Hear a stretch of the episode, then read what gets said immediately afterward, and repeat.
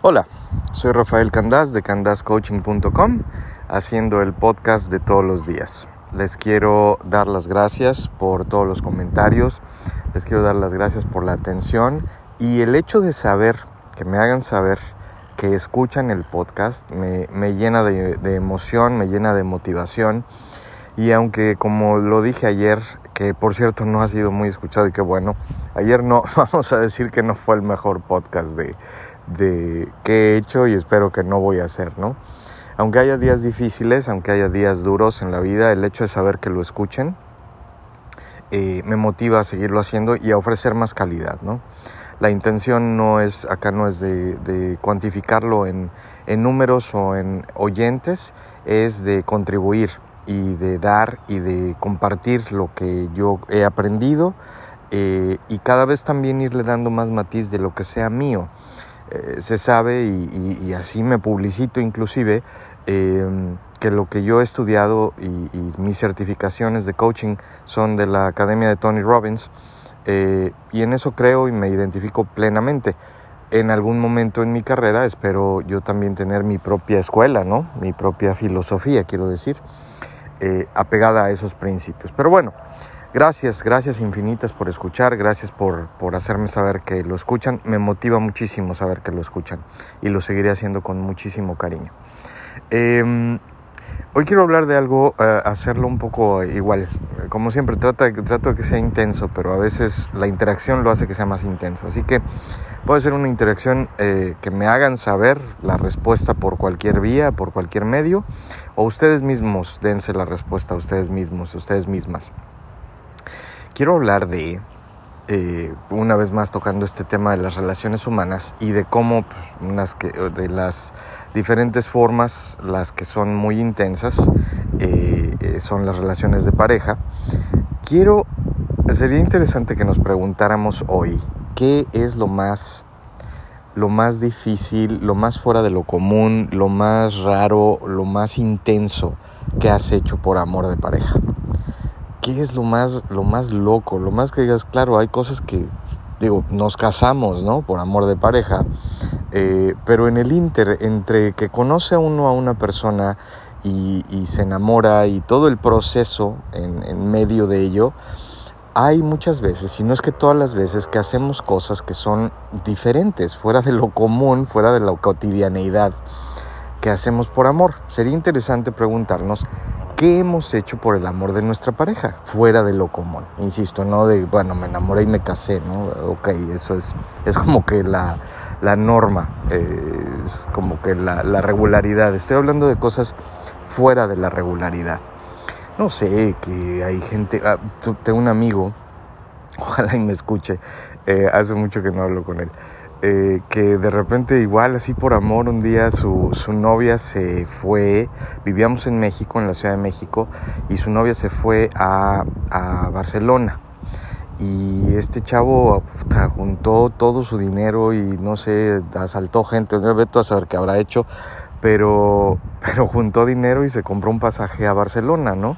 Y la sorprendió eh, eh, a, la chava, no le avisó y bueno, pues debe haber sido algo muy padre, ¿no? O sea, ¿quién hace eso? No, no, es común, no es común. Estábamos muy jóvenes, no es como que tenía, había los medios, ¿no? Para ahorita compro un boleto y me voy a Barcelona, no, era, fue un esfuerzo enorme, toda la historia que conlleva poder ejecutar una cosa de ese tipo para, para demostrarle amor a alguien. Esa es la pregunta. ¿Qué has hecho fuera de lo común para fuera de la, de la norma eh, para, eh, por una relación, por alguien en una relación romántica. Y si me comentan, con mucho gusto lo escucharé y lo podemos platicar y nos podremos reír y podremos recordar, porque esas cosas son muy padres además, recordar la capacidad que uno tiene, tanto de amar como de actuar. En consecuencia del amor es muy padre. Aunque esa relación por la que se hizo algo ya no exista, es acerca de uno, es acerca de lo que uno hizo por amor. Esas acciones son, son invaluables y son inolvidables. Así que ojalá me, acompañen en ese viaje bonito de, recuerdos tan poderosos, ¿no? Tantas historias que la gente me ha dicho que dices, de verdad, sí, o yo mismo, ¿no? Yo también he hecho muchas cosas. Todos hemos hecho algo fuera de lo, fuera de la norma, fuera de lo común, por amor. Y ahora, en los siguientes minutos, voy a tratar de elaborar un poquito del por qué. Eh, voy a tratar de ser breve. ¿Pero por qué? Insisto, creo que todos, toda la gente tiene siempre y tendrá una historia distinta de que hizo algo por amor. Eso, eh, eso lo sé, es, es bien sabido. Todos tenemos algo y hay quienes tienen muchas historias de cosas que han hecho, de muchas cosas que han hecho por amor de pareja pero a lo mejor no hay tantas historias, pues sea como fuere, todos hemos hecho algo, o al menos sentido, a lo mejor no hecho, pero haber sentido algo tan distinto por alguien. Ahora viene un poquito de explicación. Eh, los seres humanos, junto con algunos primates, somos las, las especies en la faz de la Tierra que necesitamos amor para existir. Piénsenlo, hay muchas especies de animales en general que no necesitan amor consistentemente para existir. Piénsenlo así, ¿qué necesita un bebé para que lo querramos y le demos y le procuremos comida, higiene, eh, paz, eh, un ambiente de, donde pueda descansar, donde pueda comer, donde... ¿Qué hace un bebé entre los cero años, entre los cero meses y los, no sé, un año? ¿Qué hacen? Dormir. O sea, ¿qué, qué más? ¿Y qué tienen que hacer para que uno los adore y los ame? Nada, respirar. Bueno, sucede entonces que entre los cero años y los dos o tres años, la dopamina en el cerebro de las madres es tan intensa, es tan alta, que efectivamente podemos hacer lo que sea o no hacer nada y nuestras mamás nos aman. Estoy como siempre hablando de manera general. Em, y entonces, ¿qué sucede después de eso? Que después de tres o cuatro años de que ya existimos, ese balance químico en las mamás, muy especialmente, también los papás, pero más, es mucho más intenso en las madres, cambia y vuelven a un estado más como el de antes de haberse embarazado. Y entonces, ¿qué pasa? Que el amor que nos daban de manera incondicional tan solo por respirar y por existir, nos, nos vamos dando cuenta con diferentes hechos, con diferentes eventos, que ya no nos lo van a dar solamente por respirar. Voy a poner un ejemplo. Si a los dos años un niñito o una niñita va caminando o empezando, ¿no? Digo, no sé, ahora resulta, siempre oigo que, oh, mi hijo empezó a caminar al año y luego, no, mi hijo empezó a caminar a los eh, ocho meses, luego mi hijo empezó a caminar a los tres meses. Todo el mundo siempre tiene historias, ¿no? Pero bueno, creo que los niños empiezan a caminar como al año, ¿no? Entonces pensemos en un niño de, o niña entre ese momento de la vida donde empieza a caminar y sin querer, obviamente sin querer, rompe algo que era muy valioso para, para la casa o para la mamá de la casa. Y lo rompe, un adorno, un arreglo, un lo que sea. Yo puedo hablar eh, los lentes, ¿no? De, mis papás y Renata, mi hija, perdón, mi hija... Eh, les rompió todos los pares de lentes que tenían. Entonces, ¿qué pasa en, ese, en esos momentos? Obviamente uno se fija en el bienestar del bebé, ¿no? Que no le haya pasado nada en ese, en ese incidente, que esté bien, que no se haya cortado, que no se haya lastimado y ya. Pero ¿qué pasa si el mismo evento pasa cuando tenemos cinco años y andamos descuidados o seis años? Descuidados, eh, echando desmadre y pum, rompes algo, o, obviamente accidentalmente, o por falta de cuidado, rompes algo también que era muy valioso. La reacción no es la misma. También sí van a ver que estemos bien y que no nos hayamos hecho daño, pero también puede, es muy posible que venga un regaño, un grito, un reproche, a veces hasta un zape, una nalgada, ¿no? Es normal, es normal. Bueno, lo que entiende nuestro ser, nuestra, nuestro consciente y nuestro subconsciente es que ya no tengo solamente que respirar para que me amen, ahora tengo que hacer ciertas cosas para obtener amor. Y como somos seres de amor y como el amor es indispensable para existir, para el ser humano, Eso duele y preocupa y nos llena de incertidumbre y nos llena de miedo. Ahí empieza todo. Así que este cuando y hablaré mucho más de esto, voy a elaborar mucho más en muchos más podcasts porque es la esencia de cómo yo aprendí y de cómo me metí en esto de, de aprender las emociones humanas y las necesidades humanas y el valor de entender por dónde, de dónde empezó, o sea, por qué sentimos la emoción de el miedo o del desamor o de la incertidumbre o del dolor o de ¿por qué? Y es en todos los niveles de relación. Hay gente que ha estudiado carreras enteras por complacer a sus papás. Hay gente que se ha casado con alguien en especial por complacer a su papá o a su mamá. Hay gente que vive la vida en relación a lo que otros hagan y digan y la única razón es por obtener el amor en general, pero especialmente de esa persona que nos está influenciando o manipulando. Ahí el poder de, este, de esta información, de ahí viene el poder de esta información. Y de ahí viene el poder de que, mi intención de contribuir para entenderlo, para decir, ah, chinga, o sea que entonces no es que sea yo débil o que esté mal o que esté loco, o que no, es que todo el tiempo soy un ser de amor que sabe dar y que quiere recibir amor y que ha hecho y ha modificado sus gustos, sus ideas, sus expectativas, sus objetivos, con el único afán de, en esa persecución eterna del amor, y ya entendí que el amor lo necesito para vivir. Y si esa conclusión se saca hoy de este podcast, entonces va a valer muchísimo la pena. Y ojalá quien lo escuche le esté sirviendo para ello. ¿Cuántas cosas así empecé, no? Qué cosas o cuántas, pero qué sobre todo fuera de lo normal, qué has hecho por amor. Bueno, ya que lo pensaron y ya que quizá tangencialmente fueron a ese evento eh, de la memoria, ahora sepan por qué lo hicieron. Lo hicieron porque la lucha por el amor es súper intensa, es interminable y tiene una base. Necesitamos amor para existir. Por eso el amor duele tanto. Por eso vivimos para Él, para conseguirlo, para tenerlo, para obtenerlo. Por eso es tan complejo, por eso eh, hacemos también tantas estupideces por amor, y me refiero por maltratarlo, por nuestra incertidumbre, porque en nuestro afán de no perderlo lo destruimos, lastimamos, nos lastimamos, lastimamos a otros.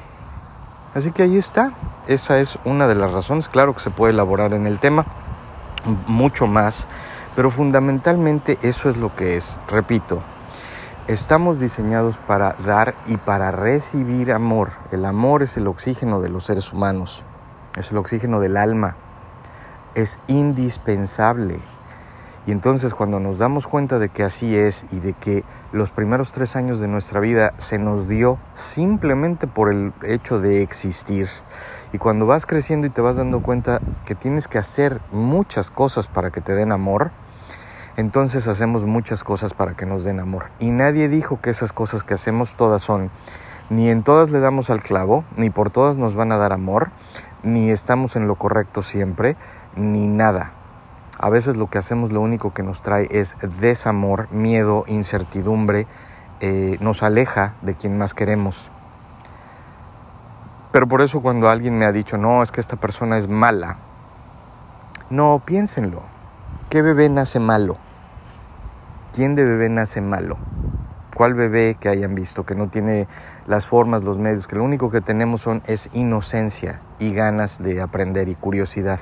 ¿Quién puede hablar de alguien, de un bebé malo?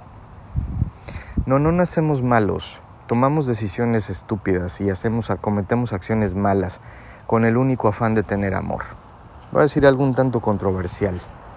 Está, más, está comprobado científicamente, psicológicamente, la violencia en todos los casos es derivada de la necesidad, en la mayoría de los casos, del ser humano por ser significativo. O sea, la necesidad de ser significativo nos hace ser violentos y violentos en todo, en todos los ámbitos de la vida.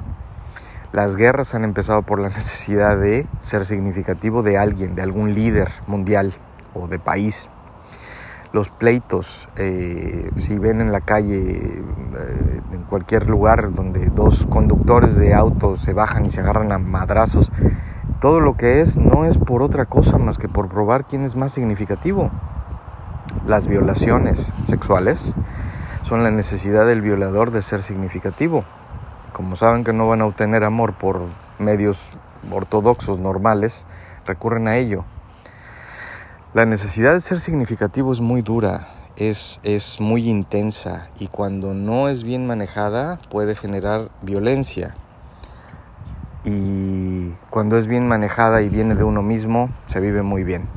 Pero retomando el tema entonces, la necesidad del amor es tremenda, es intensa. Cuando lo sabemos capturar de todos los medios que tenemos, como el patio de atrás de la casa de uno, el balcón o lo que sea, y sentir un amor intenso por todo lo que está y por todo lo que es. Por todo, y me refiero a todo, por el momento, por respirar, por estar vivo, por la gente que esté presente o la que no esté presente, por la gente que está presente en el mundo o que está en el universo, por nuestra familia, por nuestra por lo que sea, sentir amor. Está en uno. Eh, así que esa es la, intención de, este, de esta información. Entender que necesitamos amor para existir y que hay muchas fuentes para conseguirlo. Y que a veces hemos cometido errores o hemos tenido, que así fue la intención de cómo empezó este podcast hoy, pensar en algo fuera de lo común, que a lo mejor serán historias unas muy intensas, unas tristes, unas chuscas, unas divertidas, pero sin duda todas intensas. Bueno, pues eso lo hemos hecho por amor y el amor lo buscamos porque es una necesidad. Siendo que es una necesidad, luchen por él, luchemos por él, no desistamos, no hagamos eh, poses como que no lo necesitamos o como que somos más grandes que él, no funciona así. El amor lo, lo necesitamos todos. Denle un gran abrazo al amor en general. Te empieza por dárselo uno mismo, pero sí necesita. Mucha gente también dice eso, ¿no? Es lo nuevo. Yo me amo y con que yo me ame, sí, no, está muy bien, así es el principio, pero vivimos en un mundo real donde hay gente, donde hay otros humanos y donde necesitamos la aprobación y el amor de esos otros humanos, en cualquier nivel. Pero la cagamos, hacemos tantas estupideces por en ese afán de tener el amor, lastimamos tanto y hacemos tantas estupideces que por eso hoy o desde hace ya mucho tiempo me intrigó escuchar, aprender, entender el por qué y tratar de actuar en consecuencia. Disto muchísimo y todo mundo dista mucho de ser perfecto pero de que tengo ganas de aprender y de hacer las cosas bien, eso también es un hecho. Y sobre todo de compartir con la gente que me escucha y de decirles, está, nadie está roto y nadie está mal hecho y nadie está, eh, nadie es menos que nadie. Es un proceso y mientras le vas entendiendo un poquito más a los porqués de la vida, a veces logras también tomar mejores decisiones y acciones. Los dejo con eso. Eh, gracias una vez más por escuchar. Si me hacen el favor de eh, mandarme algún mensaje, contactar, se los agradezco mucho. Enriquece este, esta información. Eh, los quiero, les mando grandes abrazos y que estén muy bien y mañana les vuelvo a comentar algo. Gracias, que estén muy bien.